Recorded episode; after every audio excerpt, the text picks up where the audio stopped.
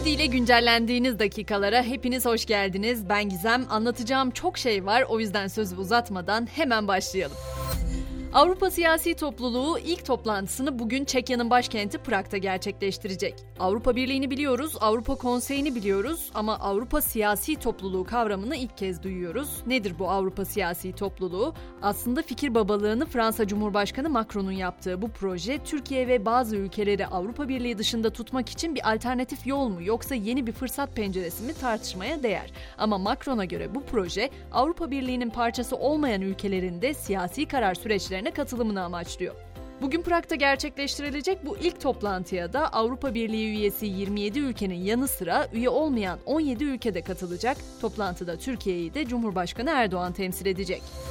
Öte yandan Avrupa'daki enerji paniği de sürüyor. Son olarak Fransa'da elektrik tasarrufu için değişik bir yönteme karar verildi. Evlerde sıcak su tanklarının elektriğinin 2 saat devre dışı bırakılması gündemde.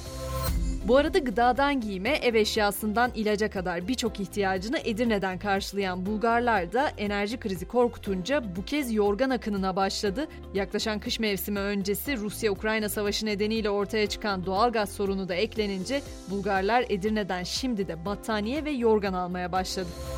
Bu hafta içinde üçüncü kez ceplerimizi yakacak o haberi vereceğim. Motorine bir hafta içinde çünkü üçüncü kez zam geliyor. Yarın itibariyle motorine 1 lira 53 kuruş daha zam bekleniyor. Üst üste gelen bu zamlarla birlikte motorinde 3 günlük toplam artış 4 lirayı geçecek. Şimdi bu haber aslında öğle saatlerine damga vurdu diyebiliriz. Çünkü Tayland'da çocuk bakım merkezine silahlı saldırı düzenlendi ve 22'si çocuk en az 34 kişinin yaşamını yitirdiği belirtiliyor. Saldırgan eski polis ve eşiyle kendi çocuğunu da öldürdükten sonra intihar ettiği belirtiliyor. Yurda dönecek olursak Türkiye'de de son iki günde dört polisin canına kıymasıyla polis intiharları ülkemizde de gündem oldu. Son olarak İstanbul'da görevli polis Enes Sayhan bir mektup bırakarak mobbinge uğradığını yazdı ve intihar girişiminde bulundu. Üstleri tarafından uğradığı mobbingi anlatan Enes Sayhan, onurumla, şerefimle bu kadar oynanmasını artık kaldıramıyorum, pes ediyorum cümlelerini kullandı. Gerçekten gerek mesleki gerekse toplumsal anlamda psikolojik ya da sosyolojik bir şeylerin ters gittiği ortada. Çünkü dün de çokça konuştuk bunun videosunu izledik. İstanbul Ataşehir'de özel bir hastanede yatan yaşlı bir kadına eziyet görüntüleriydi onlar. İşte o görüntülerle ilgili soruşturma başlatıldı. Olaya adı karışan 8 personel gözaltına alındı. Dün de hastanenin tüm faaliyetlerinin durdurulduğu açıklanmıştı. İstanbul'daki taksi sorunsalını uzun süre konuşmuştuk. O dönemde özellikle adı geçen bir taksi uygulaması da buna çözüm olur mu olmaz mı tartışmaları çokça yer almıştı. Şimdi bir taksi uygulamasına taksimetreyi aç gel özelliğinin ardından bahşişli çağır seçeneği eklendi. Bu özelliği kullanarak taksi çağıranlar bir takside öne geçebilecek. Pek çok kişi artık sormaya başladı dedi ki bir sonraki özellikte artık yalvarırım gelme olacak. Mısır'da bir iklim değişikliği konferansı düzenlenecek ve bu konferansa Coca-Cola sponsor oldu. Her yıl 110 milyardan fazla plastik şişe üreten bu firmanın sponsorluk hareketi çevreci gruplar tarafından yeşil aklama taktiği olarak yorumlandı.